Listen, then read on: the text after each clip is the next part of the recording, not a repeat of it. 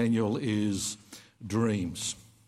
If you are wanting to get a little bit of a overview of where this fits in historically in the, in the story of the Old Testament. You have the United Kingdom with, with Saul and then David, you might say that's the golden era.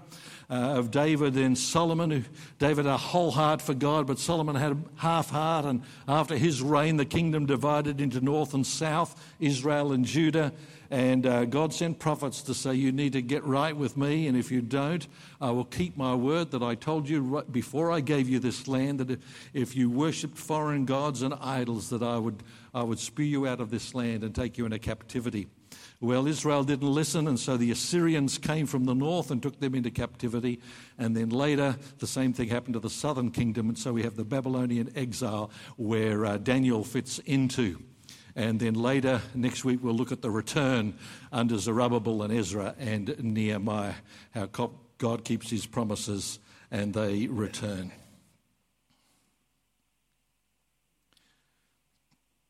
There is another form, United Kingdom, then the divided kingdom, then the seven years of exile, and then the return of God's people. If you want to see it geographically, where they moved. And so the northern kingdom is taken by Assyria, the southern kingdom, Judah, is taken by Babylonia, and then, of course, the Medes and the Persians then take over Babylonia, and then comes the return after that.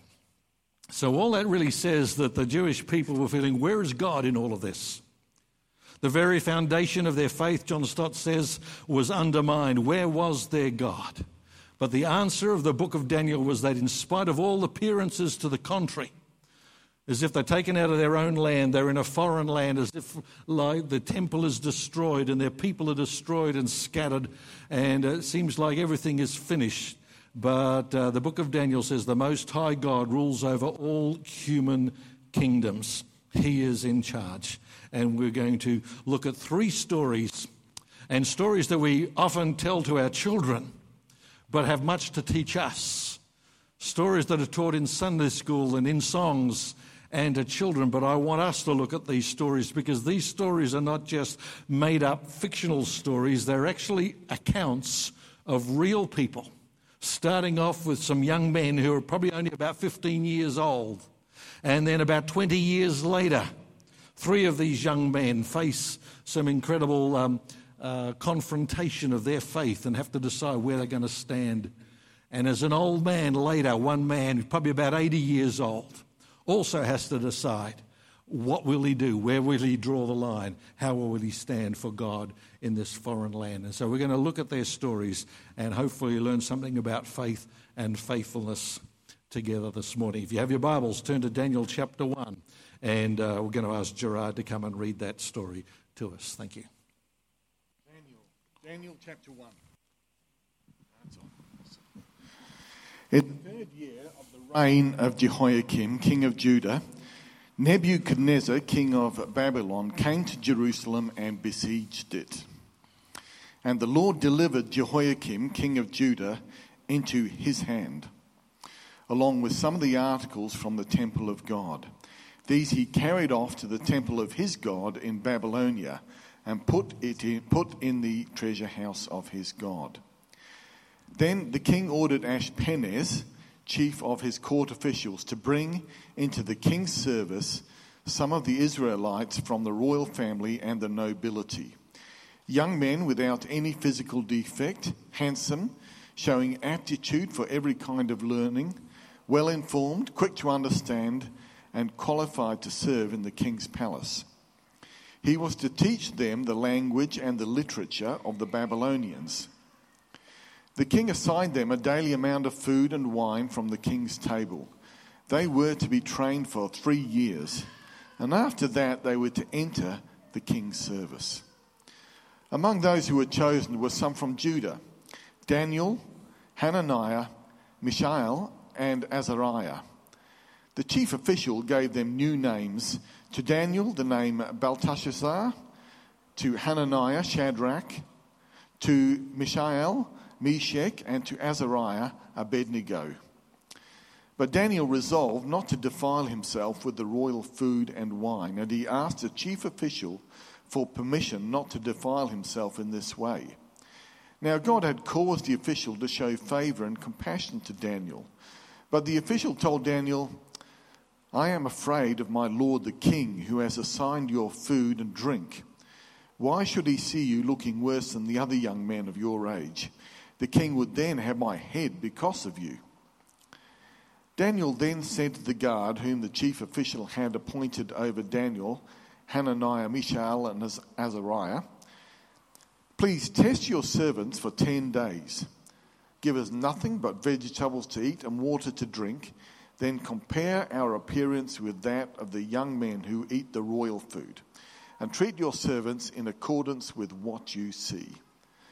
So he agreed to this and tested them for 10 days. At the end of the 10 days, they looked healthier and better nourished than any of the young men who ate the royal food.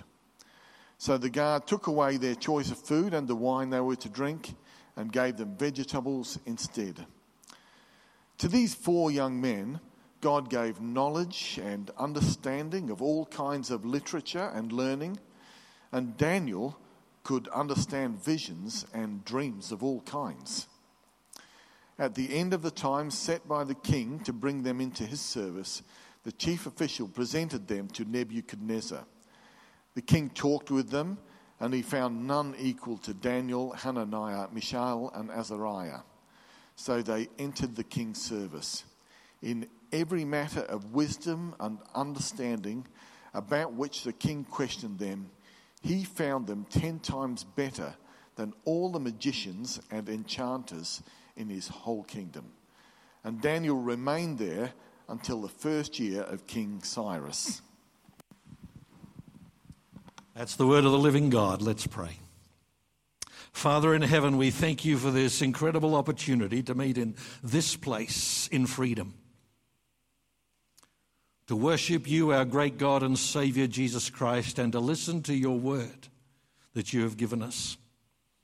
And so, Father, we pray that you'll open our hearts and our minds to understand and to grasp and to respond in faith and obedience to whatever your Spirit may wish to say to us. So we ask in the name of Jesus, who rose from the dead, that you would speak to us this morning, that we would hear the still small voice of the Spirit of God, and we would say, Yes, Lord. We ask this in His name and for His sake. Amen. Now, if you. Uh, trained in preaching, you're always told you really need to find one point that everything else focuses to. But um, I got to struggle with that this week. I got two points. I've got two ideas that come out through these three stories, and I just couldn't choose one of them. So I'm going to try and put the two together. The first is to learn to bloom where you were planted. Bloom where you were planted. I didn't come up with the idea. I heard it somewhere from somebody. I don't know who. Bloom where you're planted. Where has God put you? Bloom and flourish there. Trust God there. See God work there. Don't always be looking over your shoulder to where you could be, except that God has put you there and bloom where you're planted. And the next one comes in the statement underneath Are you going to conform there? To the world around you, or you're going to be a transformer there of the world to God's way. So bloom where you are planted. It is possible to serve the Lord even in Babylon. Think of Joseph in Egypt and Esther in Persia. Don't complain about the place where God puts you. Ask Him to use you while you are there. Now remember that these four young fellas, are not there by choice. This wasn't their 10 year plan. This wasn't their dream job. This wasn't their positive thinking that got them there.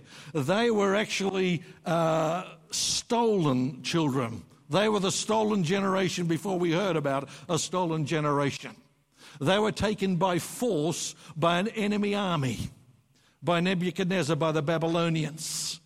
And they were ripped out of their homeland and taken thousands of miles away to a culture and a home and a place and a language and a worship that was very different to what they had been brought up in. And yet, look how they respond and how they lived. So, I want to talk about their faith. That's what we tend to use in the New Testament. But the Old Testament not so much talks about faith, it's talking about faith, but it uses the word faithfulness. And perhaps this is what we need to bring in to have an, the full understanding of what faith involves. You see, we talk about faith as knowing what God says, then trust in that. And the Greek word for faith is more focused on the word trust, to trust what God says. And out of that trust should be obedience. So if I really know what God wants and I trust what God wants, the outflow of that should be obedience. But we tend to use the term faith to cover all of that. In the Old Testament, the word for faith is more focused on faithfulness we know what God says, and obedience should come from that, as we've said. And the proof that what God has said is true will be after my obedience. Example Moses. God calls him to go down to Egypt and to rescue his people and bring them out of slavery. And Moses is thinking, Did God really say this? Is this what God wants me to do? I need proof. I, I need to know this is from God. And I've always was interested what God says. He says, the proof is this. The proof will be when you've done what I've asked you to do, you'll come back to this spot where I've told you to do it, and you'll worship me. So when you've obeyed me and gone and done what I've asked you to do and brought the children of Israel out of Egypt, out of slavery, you will worship me on this mountain. The proof comes after the obedience. It seems contrary to our thinking. We want the proof so that we can obey. You know, part the Red Sea and then we'll move. Part the Jordan River and then we'll move. You do it and then we'll obey. God does it the other way. You obey, you trust, and obey to reveal that trust. And then you'll see the proof. You put me first in my, your finances, and then you'll see the proof. You put me first in your behavior, then you'll see the proof. And actually, the Old Testament would teach if you really want to know the will of God, knowledge comes after obedience. After obedience. It's the other way around. And so these two words of faith and faithfulness are connected. And we want to look at that in the lives of these young men. So, truth, faith, depends not only on God's power, but also on God's wisdom, and that's what you're trusting. Not only, and see that in these stories, faith is not only trusting God's power to do something miraculous, but trusting God's wisdom no matter what, that He knows best. So, bloom where you're planted, and the other term or thought I want you to flow in your brain this morning is where do you draw the line? Where do you draw the line? Because if you're a follower of Jesus, you've got to draw the line somewhere. You must draw the line. Because the culture we live in, and any culture you live in, there are good things about that culture, and there are things about that culture that are not good. And so you've got to navigate that course and work out and seek God where do I draw the line in the culture that I am in? Is it doesn't matter about this, but these things, it does matter. Where do I draw the line? And we're going to see this in the life of these four young men. Are you going to conform or are you going to transform? And it's interesting that the culture that these four young men went into wanted to change them to reflect their culture. But they drew the line and in the end, four kings from the enemy culture actually prayed to their God by the end of the time. See how they transform the place where they're planted. See how they bloom where they're planted because they learnt where to draw the line. So, the first one we're going to look at is Daniel in Daniel chapter 1 that we've had read to us and look at our lifestyle, how we live. And we heard the story about how these four young men were put in the king's service. And I want you to notice that these young men who worship God were sharp and smart. Sometimes we get the idea, or it's a portrayal, that if you want to follow God, you've got to have half a brain, or you leave your brain at the door when you walk into church. You've got to be stupid or dumb. But these guys were not dumb, they were the cream of the crop. They were pretty handsome, like our young fellas here today. They were, had no physical defects, sorry about me. They were handsome, they had aptitude, and they were well informed, they were quick to understand, and they were qualified to serve in the king's palace. So these were no slouches, these were smart, top of the line guys. And yet they had a faith in God that reflected in faithfulness to God in the circumstances they found themselves in. And it's interesting that they were happy to conform in a number of things. In the area of language, they learnt the Babylonian language. They were happy to read the Babylonian literature. They were even happy to take on the Babylonian names their names actually reflected their God, and they all have L in it, referring to their God, but they took on names that were actually referring to the Babylonian gods, and I haven't got time to go into them all and explain them all. They were happy to conform and to fit into the culture because every culture is different. It's just a human construct how we connect together. And so often we've thought that just our culture is good and everybody else's culture is bad. No, cultures do things differently. In every culture, including our own, some things are good and some things don't reflect God or not good, and we've got to navigate the culture we're put in. And so they conformed in a lot of areas in the area of culture. For example, what we tend to do in Christian circles, we keep the culture of the generation before. We've done that in dress, haven't we?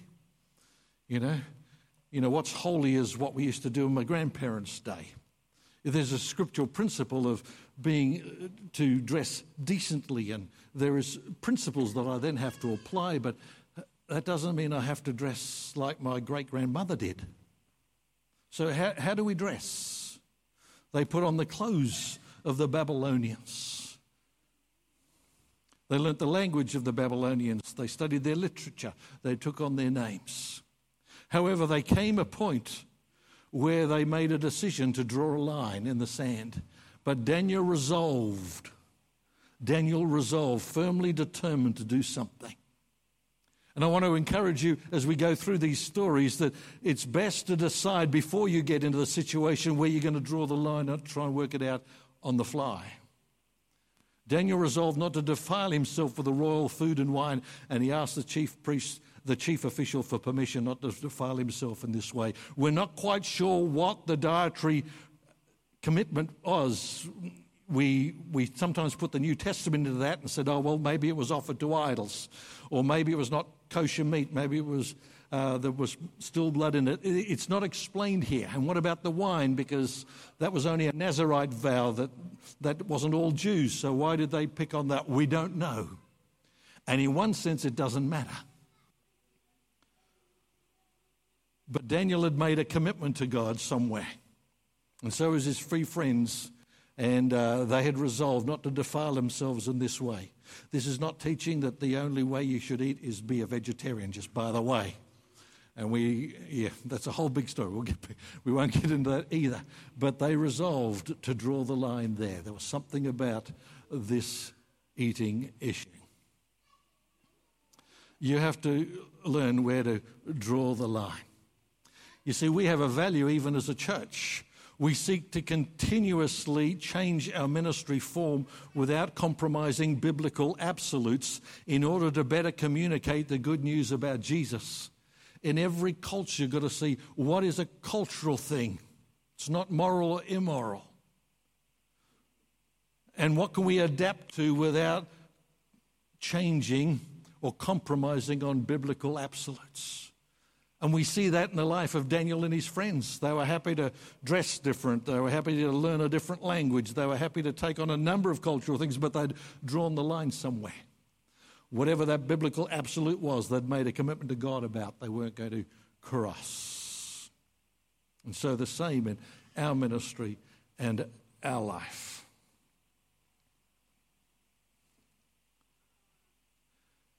And so, being faithful in a foreign culture, in a foreign setting, don't complain about the place where God put you. Ask Him to use you while you are there. So the question we're asking is where do you draw the line? And often you can't say that. There are certain biblical principles that flow through all of us, and we will come to that. But in other things, there are not. And you have to say, Lord, what do you want me to do? Because uh, Daniel's name means God is my judge. That is, my father used to say to me, You stand or fall before your own maker, John. You'll give an account to him. It's not about pleasing everybody else. It's what has he asked you to do and how you're going to live for him. And so, as a young man, I had to decide would I study and do all my exam work on Sunday, or would I make Sunday a day for God and for worship and for ministry? Now, God challenged me that I would not. I would do it Saturday night or stay up late or get organized before, and I would not do it on Sunday. Another Christian friend may not make that decision. I've got to be careful not to look down, and this is what God's called me to do about putting Him first. And there's other things like that. Where do I draw the line? Where, what's God calling me? How does He want me to live? The guy who, uh, Linton Allen, who did the design here and the drawing earlier this year, I remember when he first came to know Jesus because he came out of the drug scene and was way out there with his twin brother and he had a miraculous conversion. I mean, he was into levitation, everything else, uh, before God got a hold of him. And uh, he, he was into weightlifting and bodybuilding. As you can see, I never was into weightlifting or bodybuilding, but he was. And I remember we'll come up later. Eh, I remember he feeling God had said, That's first in your life, and I need to be first in your life. Are you willing to give that up for me? And so he drew the line. That's what God asked him to do. So he gave up bodybuilding. Now, there's nothing in the Bible to say body, bodybuilding's a sin. I shouldn't do that. But for him, it had become his God. And when he came to know Jesus, Jesus, would you give that up? I want to be first in your life. Where do you draw the line? Where do you draw the line? And that's why the, the scripture that we have for next year that we've looked at, we continually ask God to fill you with the knowledge of His will through all wisdom and understanding that the Spirit gives, so that you may live a life worthy of the Lord and please Him in every way. We need to know the knowledge of His will in order that we might live a life worthy of the Lord and please Him in every way. So, not everything. And so often, as Christians, we can get into a little area and think, you know, we can't be out there in the world, but how are they going to hear about Jesus if we don't live in the culture and amongst the culture? But we've got to learn to know in that culture where to draw the line and be faithful to that. So, the next story I want to bring up is in, from Daniel chapter 3, and this is probably coming to the talk, uh, thing of who's first. Who's first in your life? And you'll know the story if you've read the Bible or been to Sunday school or heard kids talk before about Nebuchadnezzar setting up this golden statue of himself and uh, getting the orchestra to play. And as soon as it plays, everybody's to bow down and worship him. He is God. And uh, these three young men, I've always wondered where Daniel was because he's not mentioned this time. Um, maybe he was away on government duty somewhere else in the land. I don't know, it doesn't say. But Shadrach, Meshach, and Abednego are there. And uh, they decide not to bow and worship this golden statue. And of course, all hell breaks loose. And my challenge is, is these decisions need to be made before you have to make the choice. You need to work through in your own life where do I draw the line before you find yourself in the pressure of the situation.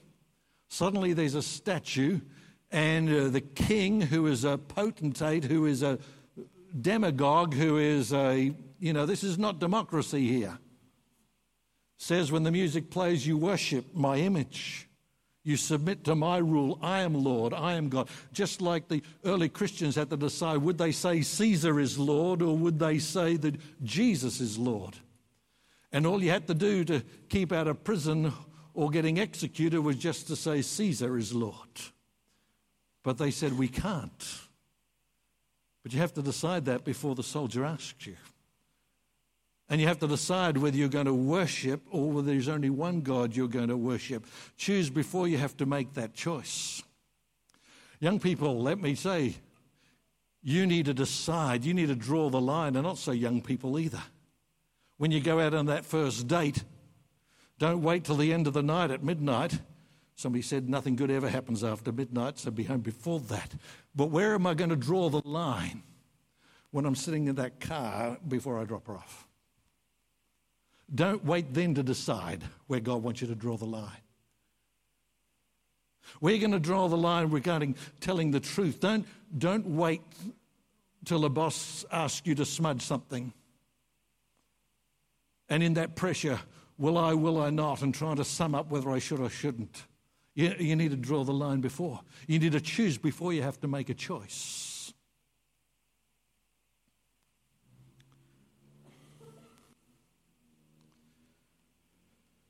And realize you may not make a thing a big issue, but others may. Shadrach, Meshach, and Abednego, when they heard the music, they'd already decided, they'd drawn the line. We will only worship the Lord our God, the living and true God, and we will not bend the knee to any idol. They just quietly did that, maybe just over the side. They weren't going to make a big thing of it. Everybody else is doing that.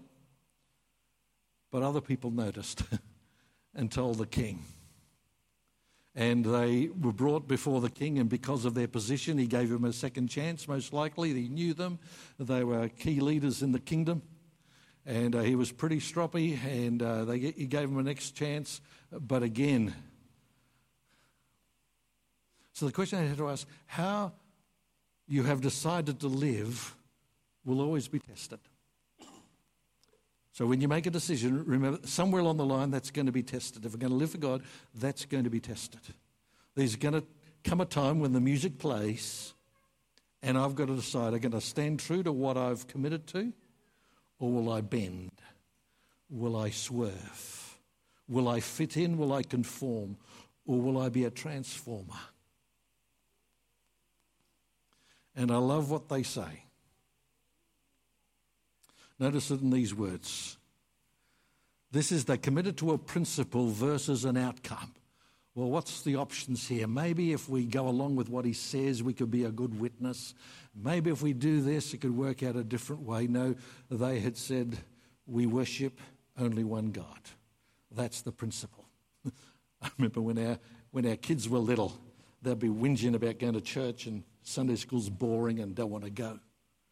And we said, well, that's what we do as a family. First day of the week, we worship God. We don't have to come up every morning and think about whether we will or won't. That's our resolve, that's our decision. We're going. Funny thing was, on the way home, I'll never forget talking to, I think it was our second son, and he was chatting in the car. I said, How, How'd Sunday school go? Oh, and he was raving about it. I said, I thought it was boring and he didn't want to go. You know, the proof is in the outcome. But that's why you've got to make a principle. There'll be plenty of things that come and pressure comes. What's your principle? You've got to make a principle regarding alcohol in our society before you get to the party. Now, the scriptural principle, of course, is don't get drunk. But God challenged me in my life that I'll put the line back here and I won't drink any alcohol. I had a good friend who was the. Uh, area rep or the manager of the company Barristock that I work for. And uh, he was a follower of Jesus, but he would have a drink or two but wouldn't get drunk. And so at board meetings or staff meetings, I would have put the line here, so he very kindly made sure there was other drinks for me. But he, he didn't draw the line there. But I'm accountable to God for what God has challenged me to do. And I won't go into the scriptures and how God challenged me on that. But it's a principle. Where do I draw the line? Because true faith depends not only on God's power, but also on God's wisdom. Notice what they say. If you don't, I'm going to throw you into the furnace. His, their response was these three young men, Shadmi and Abe, said, The God we serve is able to deliver us. We have great confidence in the power of God. But I love this. But even if he doesn't, I just want you to know we're not going to bow anyway. Whether we burn, we're not going to turn. We really don't care because we have resolved we will not bow down and worship your God. God has the power to save us. But we trust his wisdom even bigger than that. And if he doesn't, we'll trust him anyway. And if you don't know the story, they were cast into the fire, and Jesus came and walked with them, and they were not burnt. And even the king had to recognize there is no God like this God who comes and walks in the fire with his people. Looks like the Son of God is there with them in the fire. Faith is that sublime dependence upon God that even though we may not get what we want, we know and love the one who denies us for his good reason and for our ultimate good. It was not their plan to be in Babylon. It was not their plan to be there on the plains of Dura before that great idol. They hadn't chosen that. That's where they found themselves. But there they were faithful to their God. Where do you draw the line? And then the last story from Daniel chapter 6. The famous story of Daniel in the lion's den, probably the one we know of Daniel more than any of the others. Again, bloom where you're planted. Now, Daniel so distinguished himself among the administrators and satraps. He was, and the king was going to put him in charge of the whole lot. He was doing so well. I mean, if we're playing, praying for our workplace to be faithful to God, this was in a foreign land, not where I wanted to be, not doing what I wanted to do, was nothing of my choice. And yet, these three men and Daniel worked hard, worked well, and did so so well they were distinguished above everybody else. How do we respond when we find ourselves and we're doing a job we don't really want to do? We didn't want to be there, but that's all that was there. Complain and grumble and moan. And yet we see these guys, because they realized they're not doing it for Nebuchadnezzar. They are ambassadors for the King of Kings. They're doing it for him. Bloom where you're planted. Are you the best? Doing the best you can where God has put you so much so that they could find no corruption in him because he was trustworthy, neither corrupt nor negligent. He wasn't slack, nor was he sly. So much so that it frustrated the other guys, and so they, had to, they were trying to get rid of him. They didn't want him to be the top dog. He was at least level with them, and the king was going to put him above them, and they didn't like him. And so, how do we get rid of them? And so, we'll never find anything to get rid of him on how he does his work. That's saying something. We can never complain about how he does his work. He is faithfulness. Have you thought about faithfulness and faith living out in your workplace? It's not just talking about Jesus, it's how you do your work. Faithfulness to God, reflecting God's character in how you do your work. And so they said we've got to find something in his religious life to get him on. And that's why our focus on prayer, and we pray today for our mission in work, for His Lordship in our life and our work, to see it as a sacred trust from God wherever He's put us, to bloom where we're planted, and see that, how, Lord, help me to be an influence for good and for you in my workplace. Like Daniel and his three friends were. And see His faithfulness in character. They could find no corruption in Him. And that's why our verse for the year is to fill you with the knowledge of His will, that we might live a life worthy of the Lord and please Him in every way, even in our work. But that sort of character does not mean no conflict. And in fact, the New Testament teaches if anyone wants to live a godly life in Christ Jesus, they will be persecuted. And so these guys lied to the king. He said, All us leaders got together Daniel certainly wasn't there. He was one of them, but they said, We've all got together and we've decided nobody can pray to any other God except you, King, for a whole month. And he thought that was a great idea, otherwise, they'll be thrown into the den of lions. And then we read this because they knew Daniel was a man of prayer. Three times a day he got down on his knees and prayed, giving thanks to his God, just as he had done before. You see, habits build character. He didn't suddenly say, oh, goodness, I'm in this difficult situation. If I don't, uh, you know, I'm going to be thrown to the lions. No. Prayer wasn't something he came up in an emergency, prayer was something of his life. He had a habit. He habitually, you might say, did the truth. He was habitually faithful in his work. He was habitually at prayer. It was a habit of his life. If you want to know the will of God, do I habitually, do I make it a practice to read the Bible? If I want to know what God, do I make it a practice to talk to Him in prayer? How often or where leave you to decide, but is it a habit of your life? You have to make those decisions before you get into the pressure cooker of life. And the habits build the character. And Daniel's habit was to trust God. And that was revealed in his prayer life. He made it a habit to do it three times a day morning, noon, and night.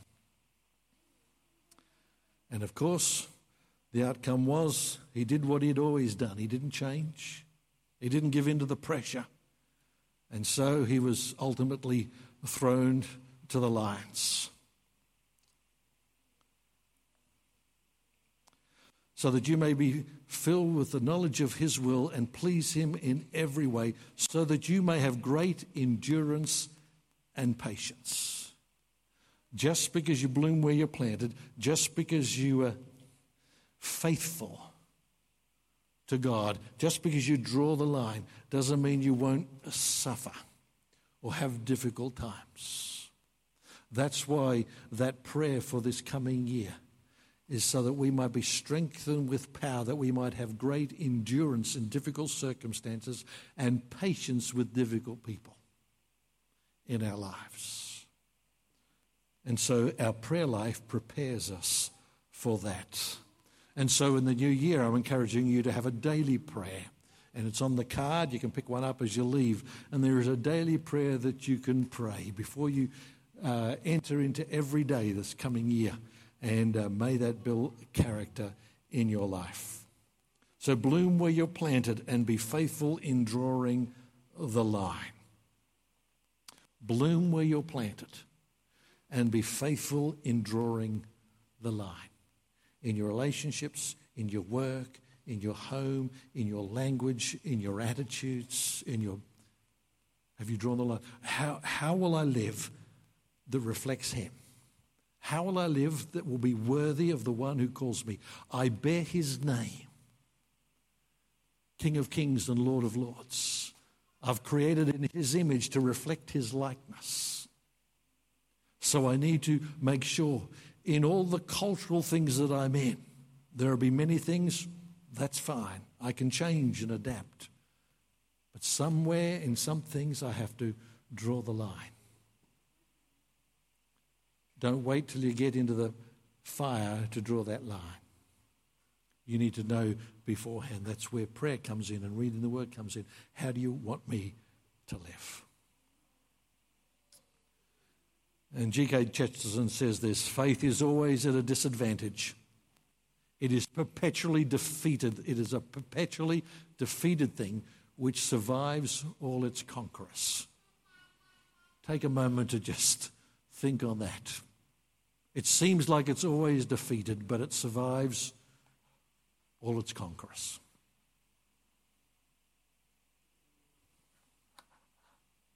And the reason for that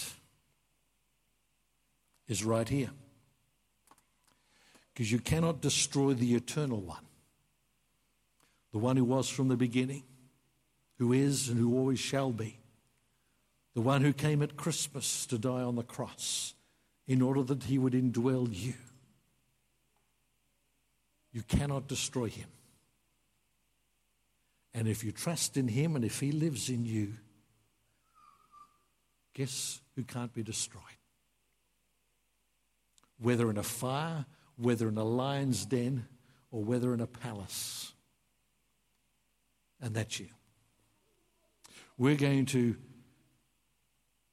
take a moment to just recommit ourselves to the Lord Jesus and to be faithful to Him as we take the bread and take the cup. So, welcome to the Lord's Supper this morning. Jesus prepared himself in prayer before he was flogged, before he was crucified and buried. But the good news of Easter is that he rose again from the dead and he conquered sin and death. And you and I are made righteous, brought back into relationship with Jesus through his blood shed on the cross, in order that we may live righteously. And these words won't come up. And all to be presented righteous to the Father through faith in Jesus. And in just a moment, we're going to take the bread and we're going to take the cup. We're going to eat the bread, remind us of what Jesus has done for us, and we're going to drink the cup. And this morning, if you're a follower of Jesus, I want you, just as he was faithful, just as Daniel was faithful, will you recommit yourself to be faithful, that your faith in him to be right with God will transform in faithfulness towards Him where you're planted, where you're working, where you're living. Lord, help me to be faithful. To prepare us for this, I've asked five people to come and read Thessalonians. And each one's going to come down now, and we're going to grab a microphone.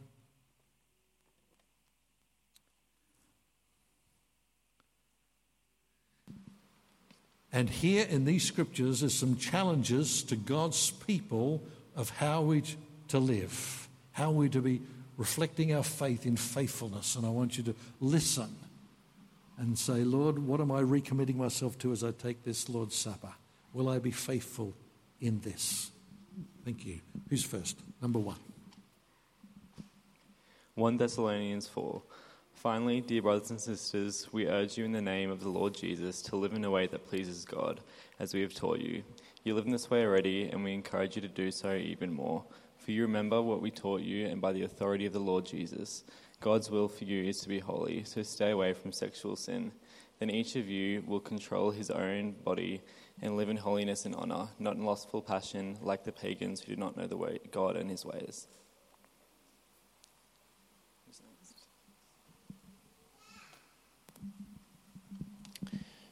Never harm or cheat a fellow believer in this matter by violating his wife, for the Lord avenges all such sins, as we have solemnly warned you before. God has called us to live holy lives, not impure lives. Therefore, anyone who refuses to live by these rules is, is not disobeying human teaching, but is rejecting God, who gives his Holy Spirit to you. But we don't need to write to you about the importance of loving each other for God Himself has taught you to love one another.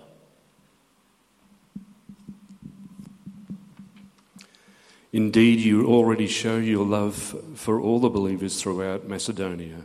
Even so, dear brothers and sisters, we urge you to love them even more. Make it your goal to live a quiet life, minding your own business and working with your hands, just as we instructed you before.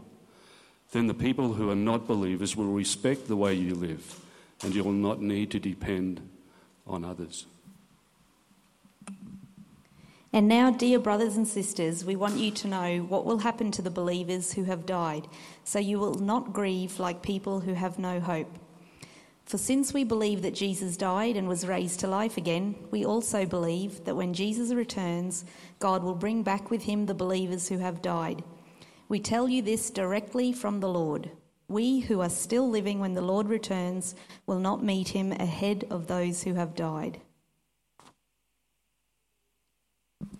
For the Lord himself will come down from heaven with a commanding shout, with the voice of archangel and the trumpet call of God.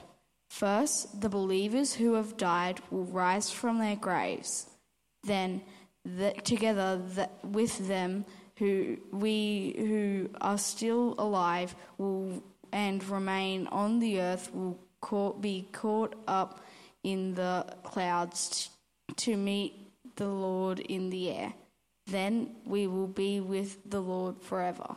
So encourage each other with these words. Thank you. The challenge in those scriptures in Thessalonians to us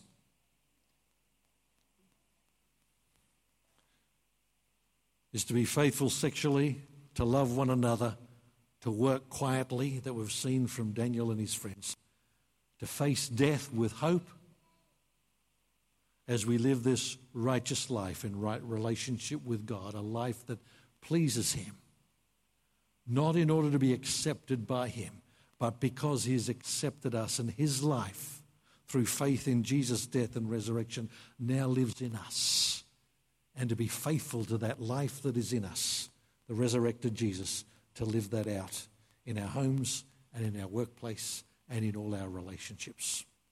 We're going to ask those who are going to wait on us to come and pass out the cup. And would you take a moment to pray? Maybe it's to confess, Lord, I haven't been faithful. I've not been drawing the line where I know you want me to draw the line. I've been crossing it time and time again. But by the blood of Jesus, would you forgive me and cleanse me?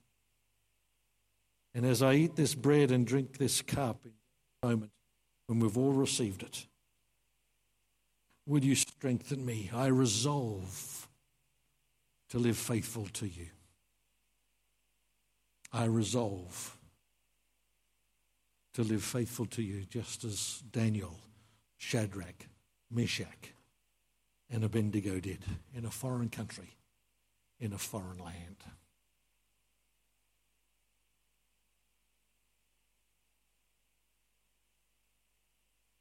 In the quietness Will you talk to Father?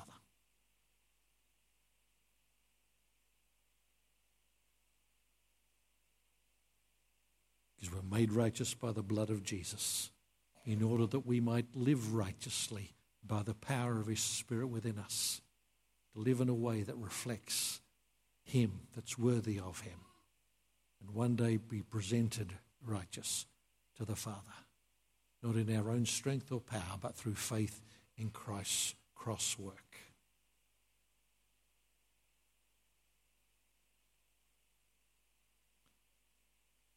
So, will you take the bread and eat it and ask Him for His forgiveness for your sin and where you've not been faithful to Him?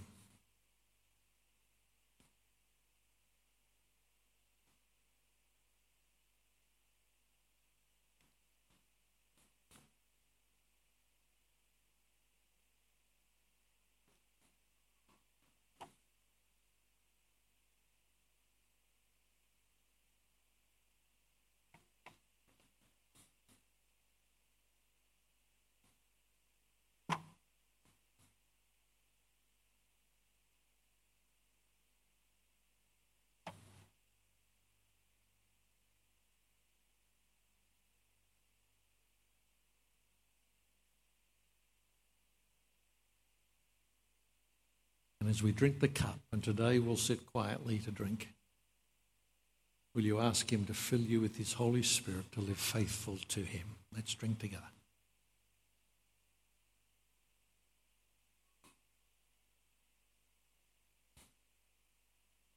Father in heaven, we ask for your forgiveness.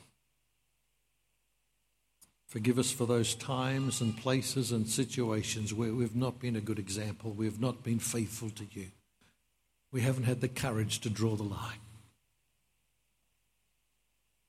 We've not done our work or lived in a way that reflected you.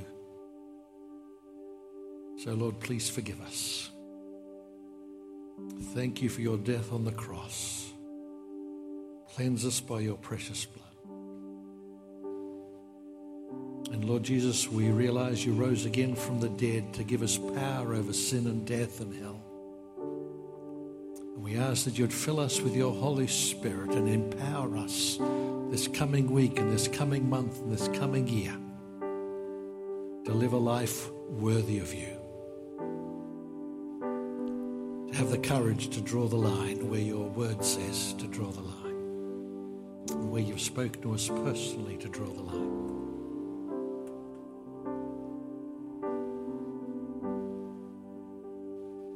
In order that we won't be conformed to the culture,